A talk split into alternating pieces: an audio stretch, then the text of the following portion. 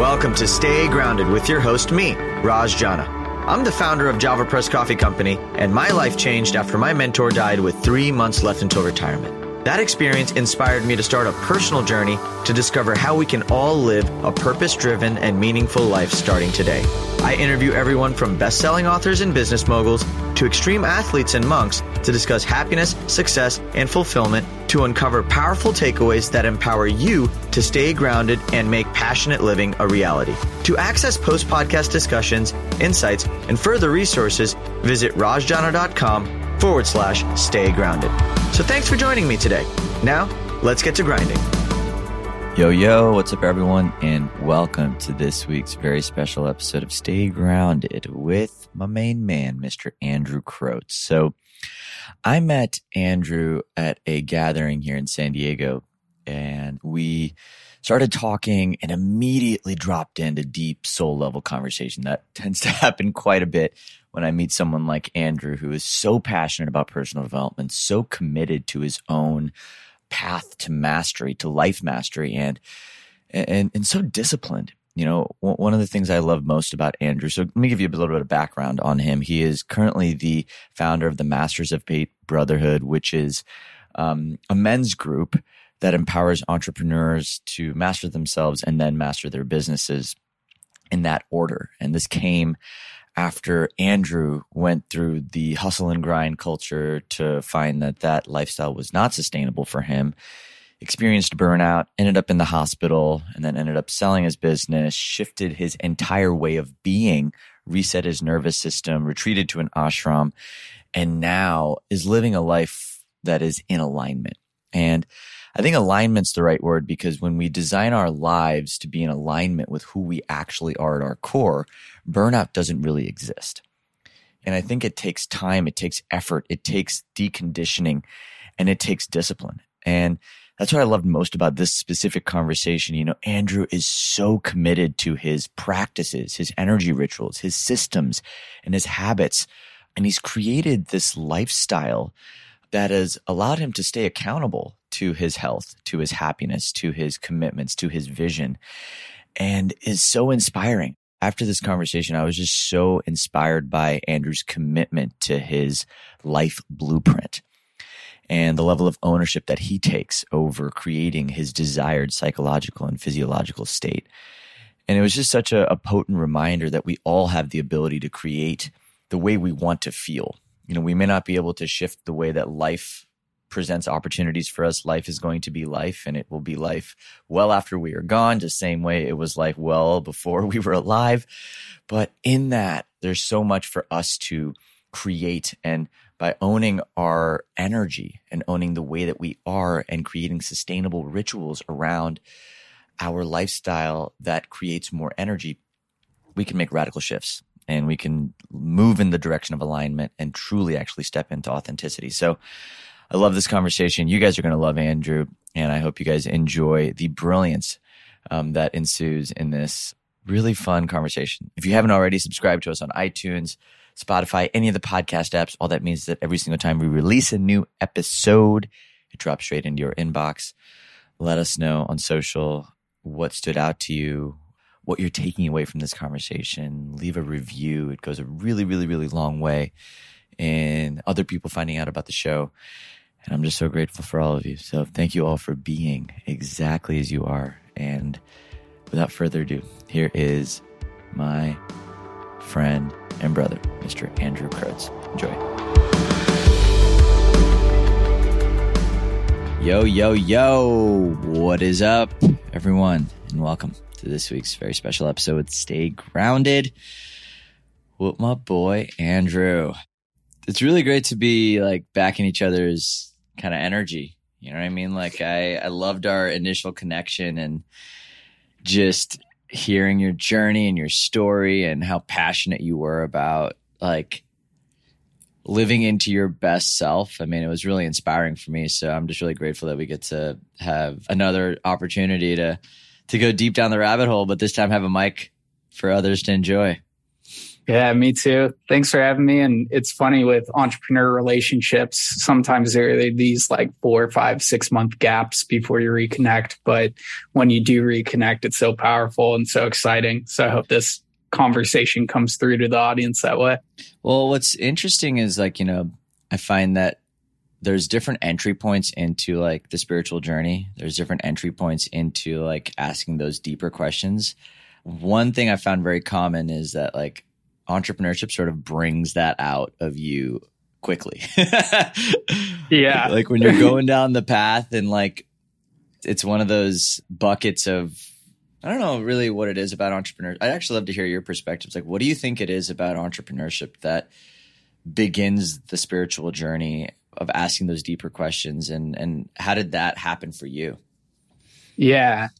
Well, it's funny. I think most of us, especially me, get into entrepreneurship because we don't want a boss and then we want to make our own money and have uncapped income. And then we find it's more of a spiritual journey than anything, self development journey. And I think a lot of it comes with understanding ourselves and energy management in the entrepreneur journey because we're forced into so much focused work that drains our battery, that builds up stress in our body and yeah. we need to figure out new ways to move that energy throughout our body and release that stress so that we can still show up for our loved ones after work and be happy and be productive outside of work. So I think it's just kind of a forced spiritual journey with with how much work we put in on our businesses. Well, it's fascinating to hear you say that because I, I think I certainly fell into this trap of when I first got started down my entrepreneurial journey. I was overworking mm-hmm. and not being very, I thought I was being quote unquote spiritual and moving the energy, but I realized I was actually focusing on mindset, not energy, which are two very different buckets, I think. Like, you know, the mindset to be successful, like, do the things, follow the frameworks, execute, like, you know, be top of mind, vision. That's all important. But I actually realized that I was falling into this trap of overworking. My relationships were struggling. Like my I wasn't the healthiest I'd ever been. And like my body was beginning to take kind of like that side role. And I totally resonate because I, I think I had to learn that the hard way. Like, you know, like I had to be pushed to that brinking point. Yeah. I think we all do. We, we, most of us, especially me on enter entrepreneurship and it's the hustle and grind culture where that's with the Gary V's and that's all we hear from the self development coaches when we first enter the space. And I burnt out hardcore. I started my business in 2017 and it was actually really successful in its first year just from me working so hard and connecting with the right people. And then it was August of 2018 I just had this feeling in my body that something was totally off. Mm. Like I couldn't get up and do the work like I used to be able to do the work. I couldn't focus in any conversation. I was having massive brain fog. I was starting to go into a depression because of that brain fog. And I'm like, whoa, there's, there's something off here. And I kind of just tried to force myself through it and drink more coffee for the next like two, three months. And then it just hit that point where it was like, nope, you got to take time off. Yeah. And hired a health coach, quit drinking coffee. Um, I had a Facebook group and I had some programs at the time and coaching, marketing coaching. And I just put those on pause. And I went to Deer Park Monastery in Escondido for a month, uh, Thich Nhat Hanh's monastery out there. And just it reset my nervous system. And I'm so grateful for that hustle and grind and bringing in money, which brought me abundance and freedom, which yeah. that's all I look at money at just abundance and freedom in a vehicle to push our mission forward. That's it. Doesn't bring happiness. So I'm so glad that I built up that much money. Like that was great that I could take that time off. And then I, I went to the monastery and it was just all wake up at five, meditate for 45 minutes, eating meditation after that, then an afternoon meditation, then a walking meditation, meditation at night, and a lot of naps, a lot of journaling. And I needed to create that space. And one of my favorite quotes is it's the space between the notes that make the music. Mm. And leading up to that point, it was just jumbled noise in my head. And then it started to sound like music when I came back to myself and went to the monastery because I created that space. And I wish that was the last time that I burnt out. Because after that, I had all of this renewed energy and then built my business for next two years, scaled it, doubled it each year. And then I burnt out again because I forgot that lesson to put space between the notes to make the music. And to give you the longer story, uh, in the same month, I broke up with my girlfriend. I had a falling out with my best friend and I got in a car accident and woke up in the hospital. Wow. And in that same month, I was just like, wow, this is life telling me I need to make some changes. I need to like reduce complexity in my life and just simplify it.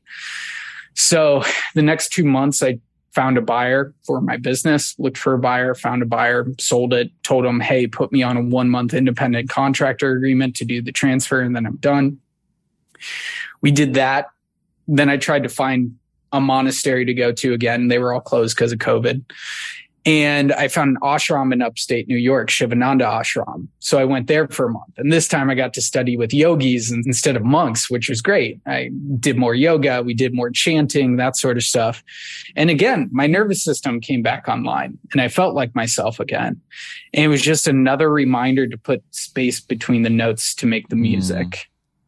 And since then, I've been traveling. I created a new business, but the main thing that I would love for your audience to take away from this is put the space between the notes to make the music on a daily basis. Now I do breath work every single day. I meditate every single day. I move my body every single day and I have that into in my calendar to actually get it done. And I use uh, day count to track how many days I do that in a row.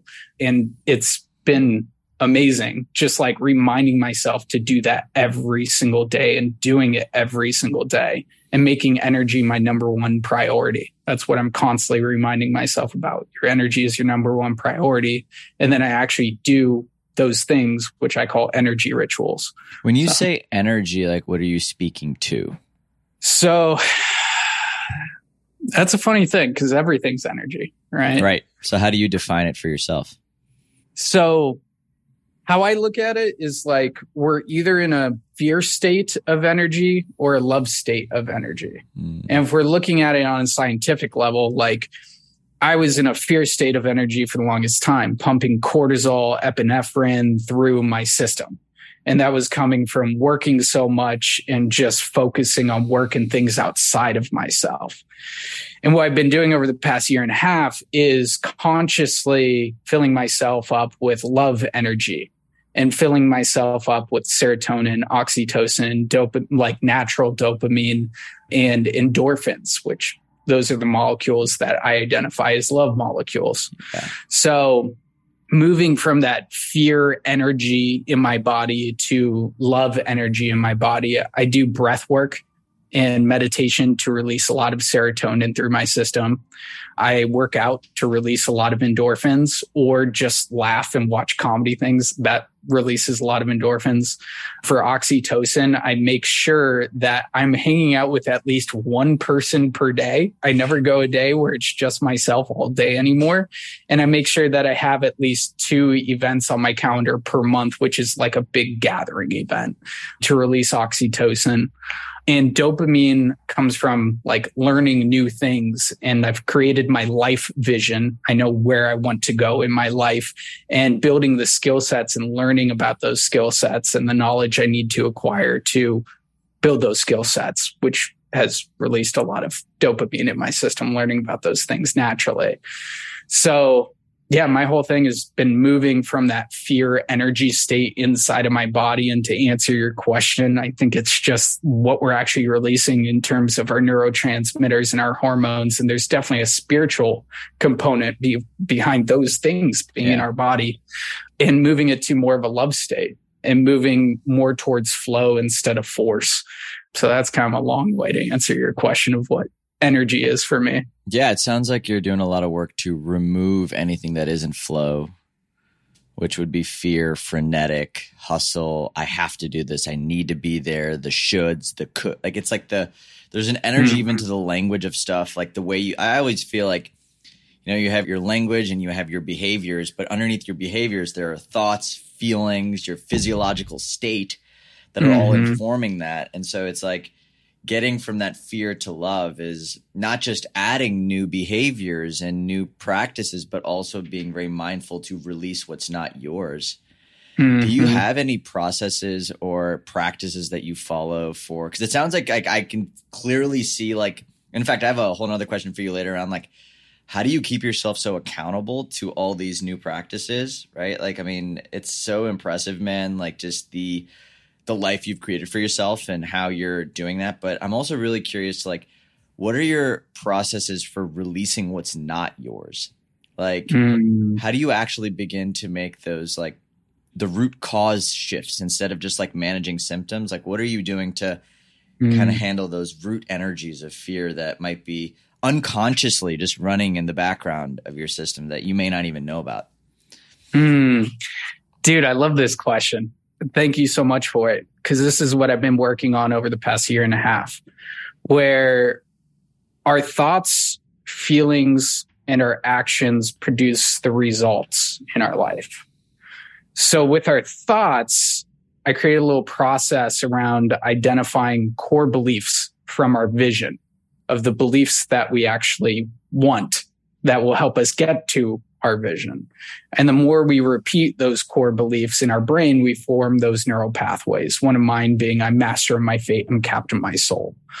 So when I become conscious and aware of the thoughts going on in my head and I'm saying, I can't do this. Oh, this is super hard, all that stuff.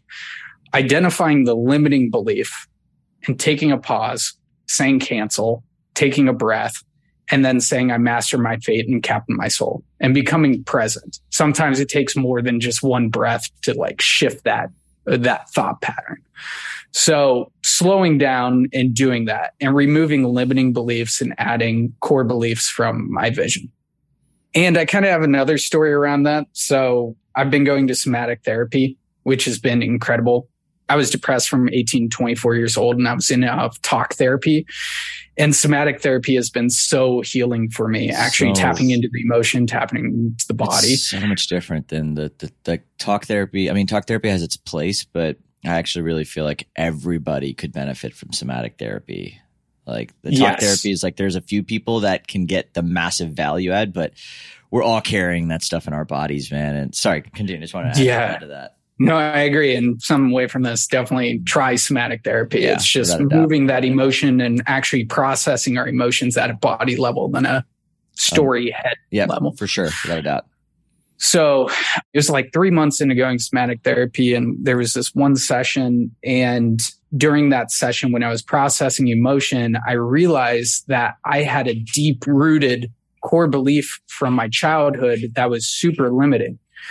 So my mom used to tell me, Andrew, you're so selfish. You only think about yourself. You only do your own thing. I was a super independent kid, which has served me in entrepreneurship. But those caused this limiting core belief in my head that like lasted up until like I processed that at age 28 last year. Yeah. And what that did was I had that core belief my whole life, which was you're selfish, you only care about yourself, that sort of stuff. But I knew deep down in my heart that I didn't believe that. So that was the root. And if you think of it like a tree, the tree trunk were the assumptions that I was making. So if I talk to this person and talk or like talk too much or whatever, they'll think that I'm selfish and I only care about myself and that sort of stuff. And then that was running all my other thoughts being the leaves of the tree. So I identified that core belief that I've been holding on to subconsciously for the longest time and was able to replace that with I deeply care about people. Mm. I have so much wisdom that I want to share. And that has helped me move more from like an introvert type to an extrovert type, but I'm still at the core an introvert, but I definitely flow in conversation way more and can connect way deeper with people with removing that core belief that was installed in me in childhood that was super limiting and then replacing it with a positive core belief. So that was the whole thing around around thoughts, just swapping out core beliefs and being conscious of our thoughts. I just want to also name on that piece right there because you said something that's really important. You didn't just replace the beliefs and the thoughts; you also released the energy related to that belief and thought. Right. So somatic therapy, like for anyone listening who doesn't know what somatic means, it's like of the body. So it's like whatever emotional energy you're storing, whether you release it through crying, you could release it through breathing. There's a lot of different tapping. There's a lot of different techniques for releasing emotional energy, but hmm. like it's the combination of the two that then actually allowed the belief to be replaced. Cause I, I certainly have fallen into this trap where I think it's just a mind thing. Like, oh, mm-hmm. I'm just mm-hmm. going to tell myself that I'm super successful and that I'm awesome and I'm going to keep going and doing these things. But the unconscious memory is living in your emotions. It's trapped. Mm-hmm. So it's like those signatures have to be released alongside the beliefs. Like I just want to make sure I caught that because it's so, I, I think I just want to make sure I caught that as, as you were sharing. Yeah, no, you you nailed it, and I love what you brought up earlier around we're so focused on the mindset. You were so focused on the mindset for the longest time, but actually, the more powerful component is focusing on our energy. Yep. Because we attract what we are, not what we want. So. Mm that goes to the next point. So our thoughts, feelings, and our actions produce our results in life. So we're looking at our thoughts. What are our core beliefs? How do we swap those out? And then we want to look at our feelings. How are we processing our feelings and how are we getting into a good state? So I created these things that I call energy rituals. So on a daily basis, and I keep it really simple, just 10 minutes, 10 minutes a day for breath work, 10 minutes a day for meditation, and 10 minutes a day for exercise. And what the breath work allows me to do is that with breath work, I'm moving the energy throughout my body using the breath. And anybody listening, they can look up Wim Hof online, holotropic breathing, DMT breathing, breath of fire. You yeah. can look those things up on YouTube and, and start getting into breath work. So that allows me to move the energy and process the emotions in my body, like without even trying. It's just like, oh, that was a thing that I didn't even know was there. Like three weeks ago, I cried doing during holotropic breathing because I was thinking about my parents and how I haven't called them in a long time. So I sent them a text after and I was like, wow, I didn't even know that was that was there. So I do breath work to process the emotion. I do meditation to focus the mind. I used to think I had ADHD. I didn't. I just wasn't good at processing my energy and optimizing my energy to focus it. And then exercise to move the body to release endorphins and have that natural painkiller being endorphins go throughout my body. So the physiology is on, on point. So I do that on a daily basis. And then I do three long breath work sessions per week to process those emotions. So 20 to 30 minute journeys. And there's a really good app, the Pause Breathwork app by Sam Skelly. Highly recommend downloading it. She has journey sessions on there. And those are what I do three times a week to fully wow. process those emotions. I just freaking love how much ownership and leadership you're taking over your physiological state. Like that to me is like self leadership is one of the most important types of leadership, and I, I just love the um, the amount of responsibility you're taking. I mean, like it's inspiring. Like, were you always this way, or did you build up to that place where you're? I mean, I have, or I guess maybe do you have a process you follow to keep yourself accountable? Maybe that's a better question because I, I think. I certainly set intentions and goals and I'm like, I'm going to do all these things. I'm going to have all these things. And then life gets the, instead of me actively actually cons- like staying consistent, I fall off. So like, yeah, how do you actually keep yourself accountable? Do you have any processes or anything that you use for yourself? Yeah. So that goes to the third thing, actually. So good setup there. Great. Um, completely unintended. This podcast is not planned, just like any of them. But you know, hell yeah, we're letting souls guide the show. So go ahead.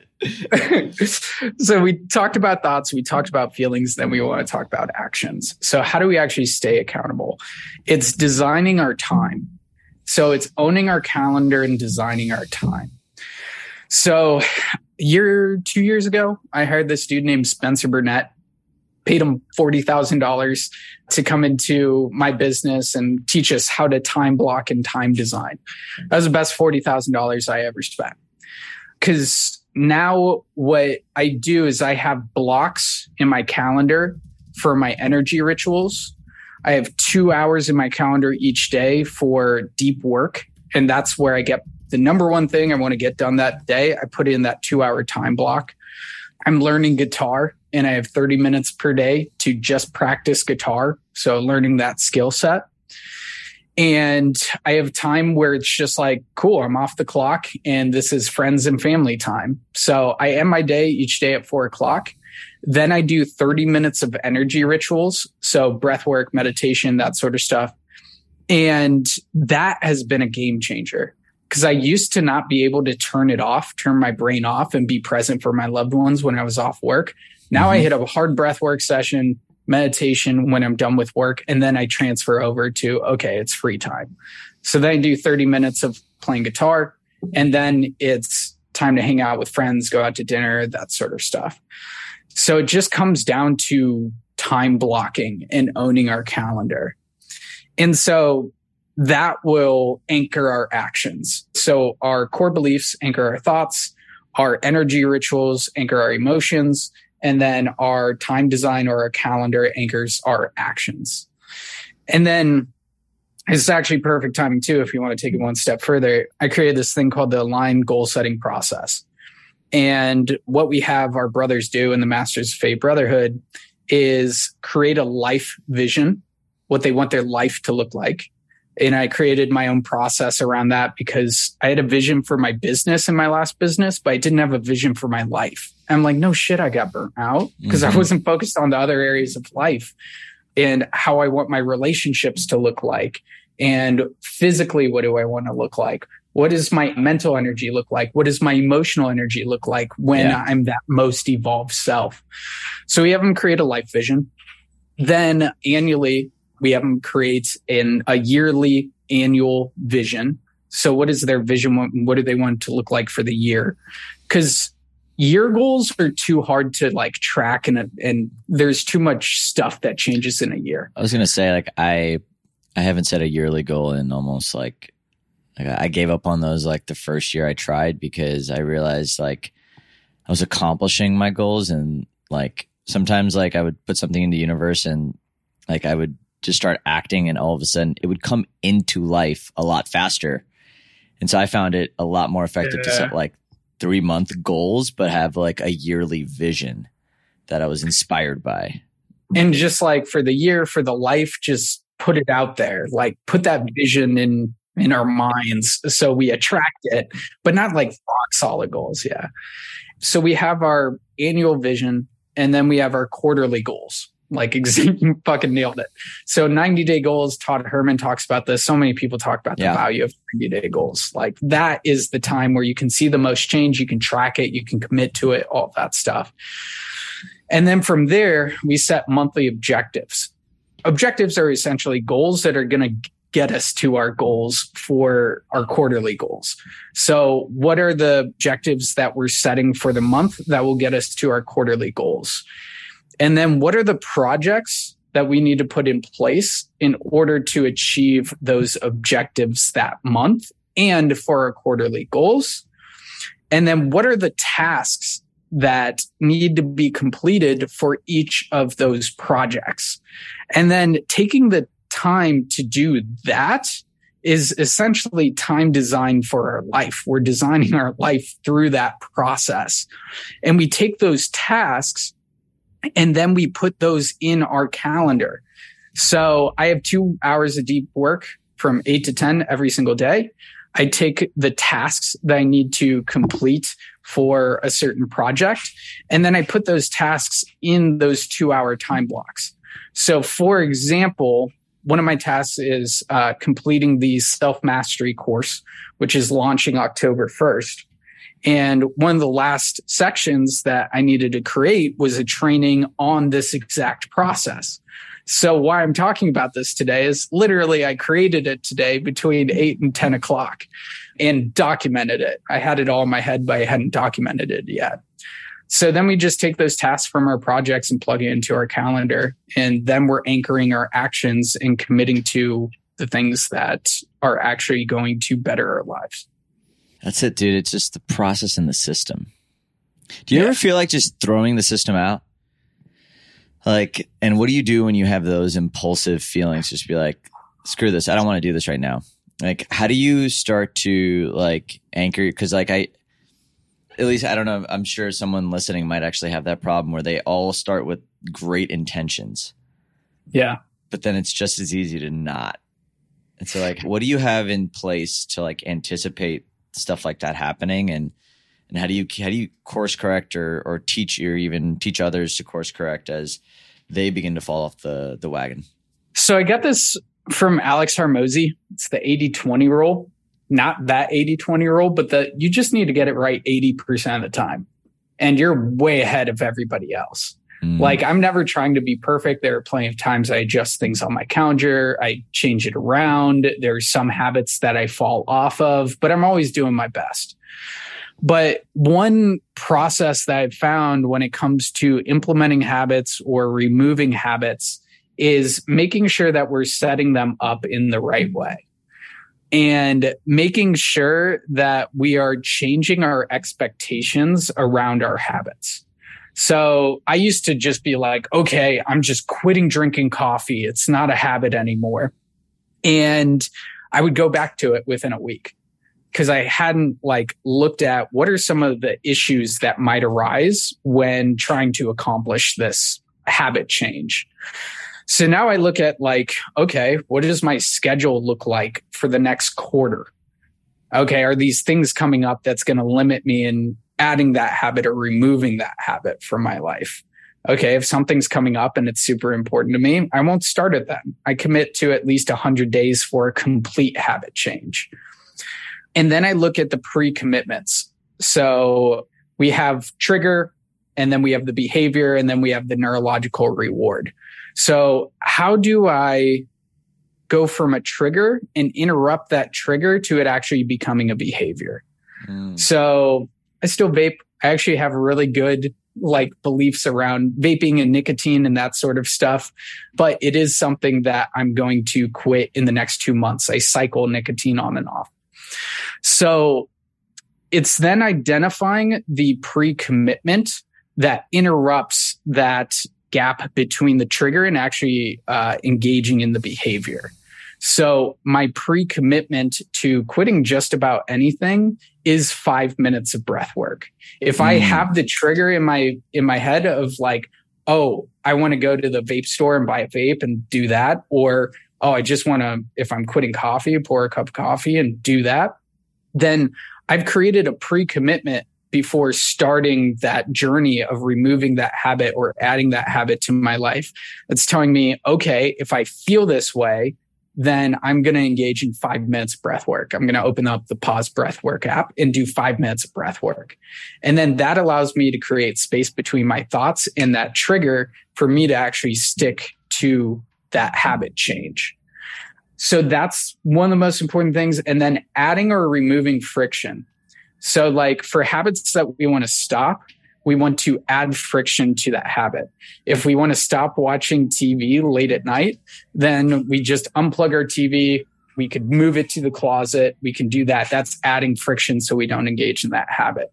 If we want to add a habit to our life, let's say reading 30 minutes per day, then we want to identify how do we engage in a state change to want to engage in that habit when naturally we're going to feel it during some time during that process where we're going to feel like we don't want to do that thing. What I'm so is it 100 Yeah, go ahead. Sorry. Finish up. Yeah, just last thing is it 100 push-ups? Is it breath work? It's anywhere we're changing our energetic state, and then we can commit to doing that thing. So well, making those pre-commitments and adding friction. I yeah. love that, man, and I love the interruption. Like even with cravings, like when you feel the craving or when you feel the thing, the pull, like yeah. pausing and having a commitment to doing something that shifts the state to where you actually crave something else, right? Like it's like that. That's such a and I think that's what I, I keep loving about all of these practices and habits. Like it all comes back to physiological state. It comes back mm-hmm. to your energy. Like when you manage, when you can learn to manage energy and when you can learn to build the awareness of your energy mm-hmm. and understand the frequencies. Like when I think about a craving, that is a frequency of lack. Mm-hmm. Right? Like when I think about a craving or like I really want this or I'm going to get more co- like all of those like I might not call them quote unquote fear energy, but it's like a lack. Mm-hmm. It's like a, oh man, mm-hmm. I need coffee to go do this. Or like, I can't get to that state where I feel grounded in my body. So I have to go get this. Like there's yeah. this, this grasping for the external instead of coming back to my internal experience and taking ownership of it and shifting it. And I think that's such a powerful reminder that we are beings of energy having a human experience, not human beings oh, managing so energy. Well you know what I mean? Like it's like the other yeah. way around. Like we're actually all energy and all these other things are the byproduct of our energy being in alignment. And it's on us to learn how to manage our energy, shift state, understand the nuances and practice the awareness to be able to even tell when you're in fight or flight or rest and digest. Like that's all on us to yeah. own and learn and we can inspire each other but at the end of the day it is like that self reflection that allows it to be something that we can carry with us into our days and into our lives yeah and only we know that right yeah. like just tapping in and becoming more conscious and aware of how we're thinking how we're feeling and how we're acting that's so important I'm loving like the passion that you exude for personal growth and spiritual development. Like, why do you think you're so drawn to like mm. experiencing those upper limits within yourself? These questions are so good, Raj. I don't think I was always that way. I was definitely a super independent kid. I would just do my own thing and do what I wanted. Like I was a kid who would ride around on a plastic tricycle in the neighborhood with no shirt on, one boot on, one sandal on. Like this, this is me. But I definitely lost that for a long period of time. Between 18 and 24 years old, I was super depressed, uh, taking Wellbutrin, Lexapro, and now talk therapy. And it turned into complete numbness. I didn't know how I felt in any moment. It was just numb. I didn't cry for six years. It was yeah, didn't have any type of emotion. I was basically a robot. And it all started from a trigger from breaking up with a girl that I was absolutely in love with when going off to college and then joining a fraternity and engaging addicted to drugs, poly drug user, and uh, just drank every night. And then um, it wasn't until I was 24 where I came by the poem Invictus by William Ernest Henley and read the final two lines I master my fate and captain my soul, where I don't know why, but that just stood out to me. And I was like, I need to take radical responsibility for my life. Mm. I can mm. create anything that I want out of my life. So I set a goal to lose 20 pounds and quit drinking in 90 days. And I ran over across the street to this little pizza shop that I knew had free calendars. I grabbed a calendar and I marked off 90 days and put an X through each day that I was sober. And day 45, I broke down and cried in the shower. It was the first time I felt anything and it was so cathartic. And then 30 days later, I was 21 pounds lighter. I weighed myself at the YMCA and it said 162 pounds. Holy shit. And then 15 days after that, I was 90 days sober. And I realized in at that moment where it's just like, wow, I really can do anything. And I came by an Ed Mylett YouTube video like three years ago, and he summed it up perfectly when he said, when you make promises and keep promises to yourself, that's when you build confidence and momentum. Mm. And that 90 day period proved it to myself. It was just about being my word and making promises and keeping promises to myself. So that's kind of turned into this whole self development journey of just making promises and keeping promises to myself, even in really small ways. Like I went into the sauna yesterday or moves like four or five days ago and I committed to 20 minutes of being in that sauna. and somebody cranked it up and it was super hot. And as soon as I stepped in, I'm like, oh shit. But I committed 20 minutes. So it was this internal battle for the full 20 minutes of like, Andrew, you can make excuses. You can get out. Like, just do it. Like, this is literally killing you. And I just said, I'm going to do it. But those thoughts kept popping up. I kept going to my breath and I got to the 20 minutes. I heard my, my alarm go off outside the sauna and I'm like, and I felt so much better. I knew if like I got out early, I would feel like complete shit for not being my word. Um, and there's a limit to that. Like, I don't want to kill myself, but like inside of that moment, I knew I could do the 20 minutes. It was just a mental game that was playing. So I did that. That was my word. And those small moments lead into all of the big moments so that's been a really helpful mindset tweak. Well, what's beautiful is it's like that's the greatest commitment of self love, right? Mm. Like it's keeping promises to yourself because your word matters. Like you that. regard your word so highly that you would, re- like, there's no way in hell you would let yourself down.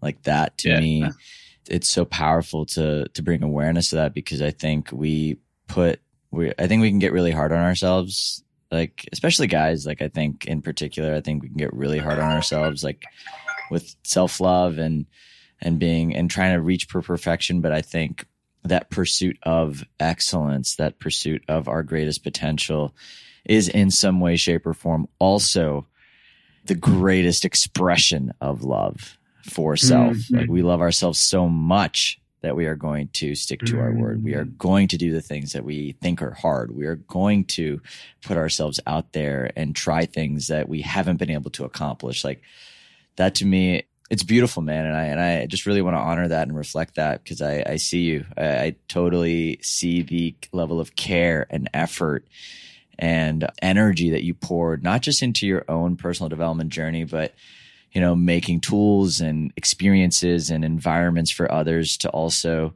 step into themselves and and mm-hmm. to hold themselves to that level of love. And i think mm-hmm. it's i think it's inspiring. And i'm just very grateful that we're we're friends. I'm grateful that i get to learn from you and i get to witness you being the most authentic vibrant expressed version of you. So thank you for just existing brother. I'm very grateful.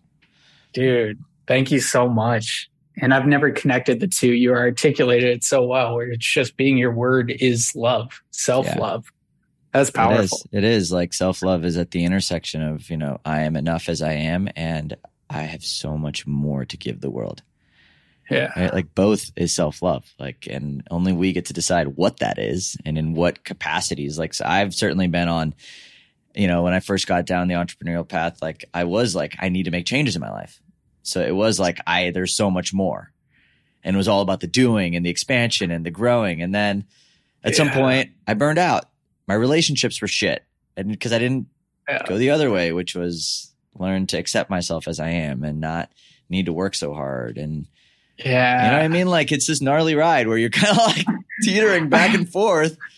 and it requires the awareness to know where you're at in the journey and and others to be able to mirror back to you which I think is really, it's like, I guess like who have been your mentors on this journey for you, like from near and afar, like, because I I've, I heard you clearly invest in coaches and teachers. Like I certainly yeah.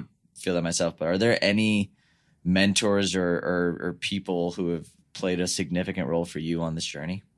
Yeah, I think the biggest thing for me has been like involving myself in communities and buying into coaching programs and masterminds for the communities. I've never had a one on one business mentor, but on this journey, like my new business partner, who I've known for four years and been really good friends with, uh, Nick Robbins, um, he ran an eight figure agency. Um, and he's just, he complements what I do in, in so many ways. And he was one of the brothers in the brotherhood that I run. And he was exiting his agency and we were just joking around. I was saying, come Master's Fate, come Master's Fate. And we were joking about it. And then two weeks later, he's like, I think I want to join your team. I'm like, holy shit, this dude that I've been looking up to and friends with for four years who complements my skill sets in so many ways wants to come onto the team. It's so cool.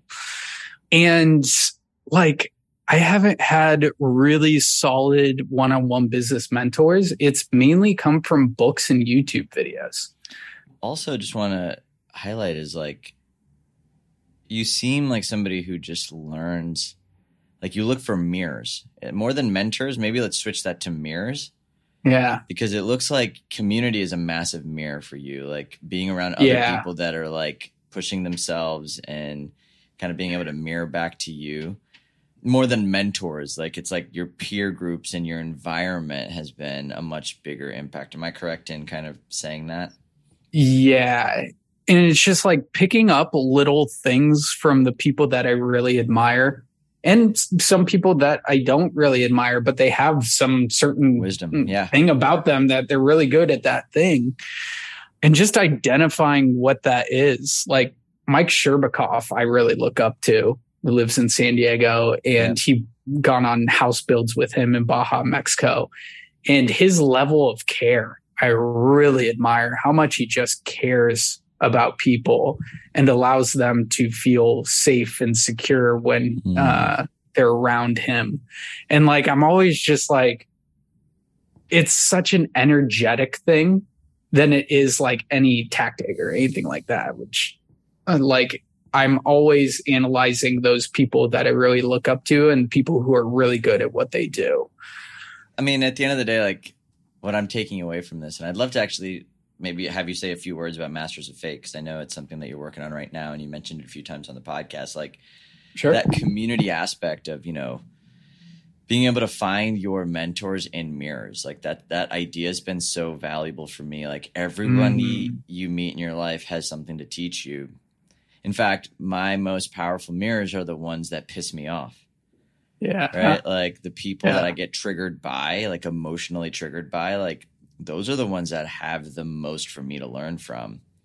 And yeah. when I can quiet my ego and humble myself to that experience, you know, even those those micro moments of frustration can have a profound level of awareness built on the backside of that if you can learn to lean into everybody in your life mm-hmm. as those as those mirrors. And so it's not just to be around people that inspire you and are like make you happy and you know yeah. and like kind of in the same it's also like be around people that are like wildly different from you because you're very quickly going to find your blind spots in those mm-hmm. like mix up communities and so yeah at least that's how i find it like I've, I've i found the mix to be very where i'm at in my journey right now it's like how can every single person i meet be teaching me something like why are they here mm. for me to mm. learn and yeah shifting the lens to like this is my hero's journey and you're here to show me something because at the end of the day yeah. we're all experiencing our own reality so i love that yeah and for my experience with that i went from like frat bro in college to moving out to encinitas california with all these spiritual people nice. and then that was a real that was a real fucking mirror yep yeah yep yep but to that point, one of the most powerful things that I've done is identified my own values. So I started with uh, reading The Values Factor by Dr. Demartini. Oh my god, that Dr. helped me. Demartini is so, so, good, legendary dude. I did. I love his assessment. balance. Yeah, he's so good. He's so good. Continue on. there. Said it really level for a second. no, no, he he deserves it. But I I categorized my values then in a way where I created lifestyle core values, character core values, and operational core values for myself. And that has really helped me with identifying values that I want to live up to and embody, and also values to keep me in, in alignment. So like my top five lifestyle values are community connection, philosophizing, travel, and family.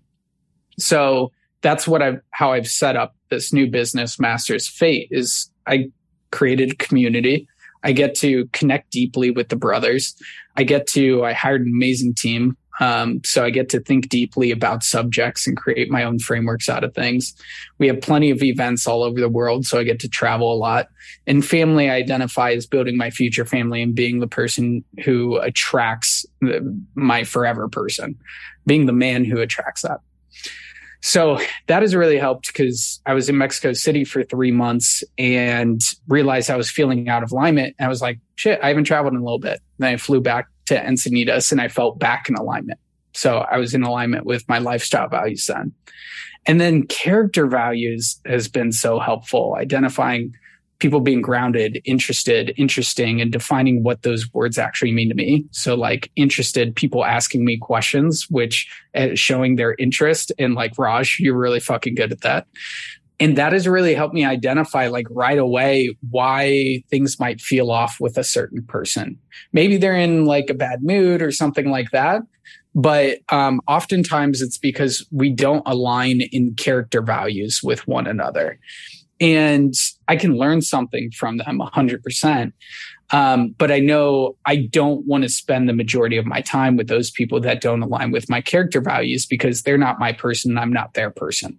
And that has been really helpful, just identifying my character values of who I want to spend my time with and who I want to spend less of my time with or cut out of my life. So and cut out of my life to create something new and beautiful um, with somebody else that aligns with my character values. But then after I did that, I created a list of my soul family, the 12 people that light my soul up the most. And I realized that like 90% of them align with my character values. I'm like, holy shit, that makes a lot of sense. So I created that list. So I have I have it in Airtable right now, just a spreadsheet. And I go through it on a weekly basis and uh, look at who I haven't connected with and a little bit from my soul family. I make it a note to reach out each week to the people I haven't connected with in my soul family for a little bit, because those are the 12 people that mean the most to me.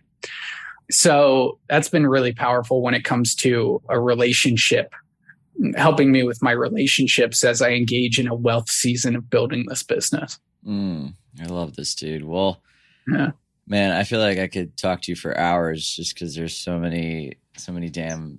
Just, I mean, I had a feeling when first time we met, I was like, this dude's gonna be in my life for a while. Like, I just really appreciated like the Same level here, of dude. depth and the care. And you were walking me through your Airtable actually, and I was blown yeah. away at like the amount of thoughtfulness that and accountability that you hold for yourself when it comes to like living into your best life. And so I just really mm-hmm. appreciate you, brother, and I just want to thank you on behalf of everyone here, everyone listening, for sharing your wisdom and for making yourself available to all of us and for doing your damnest to pour something good into the world. And so I just want to reflect back that uh, that just want to reflect that back to you because I I totally see you as you're stepping into all of it, and it's really really really beautiful.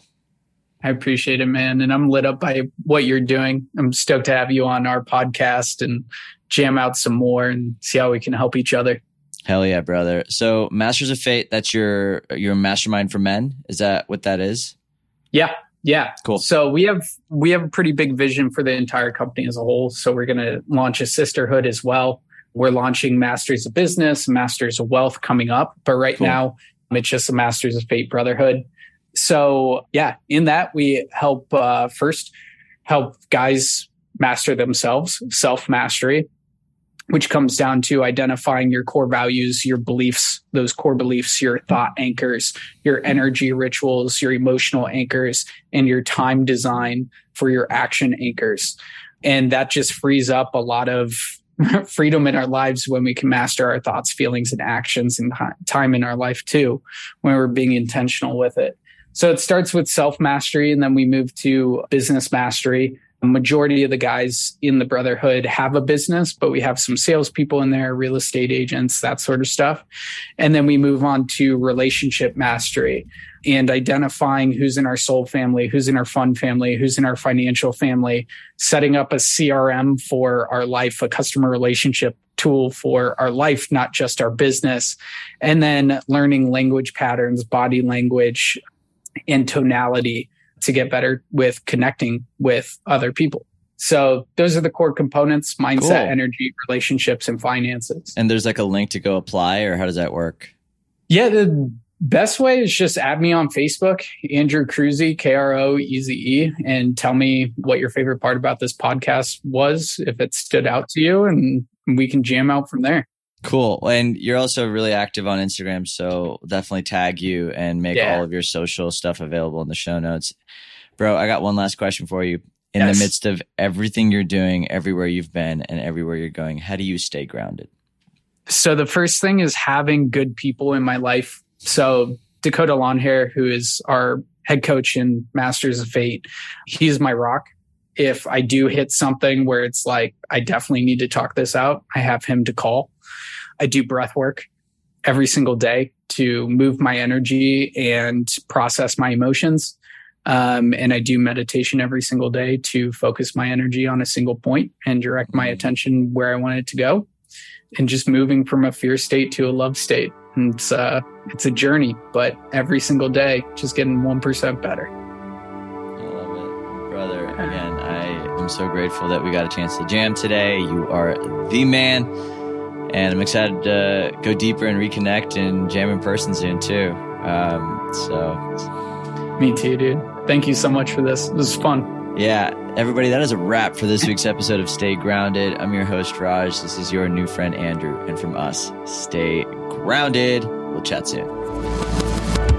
Thanks for joining us today on this episode of Stay Grounded. I hope you found this interview helpful as you create your own ways to live an extraordinary life. For more resources and support, please visit www.rajjana.com forward slash stay grounded to join the official Stay Grounded Facebook group, a place where aspiring life enthusiasts can connect and ignite passion for life together. My hope is that the positivity, content, resources, and support in this group will resonate with you on a deeper level.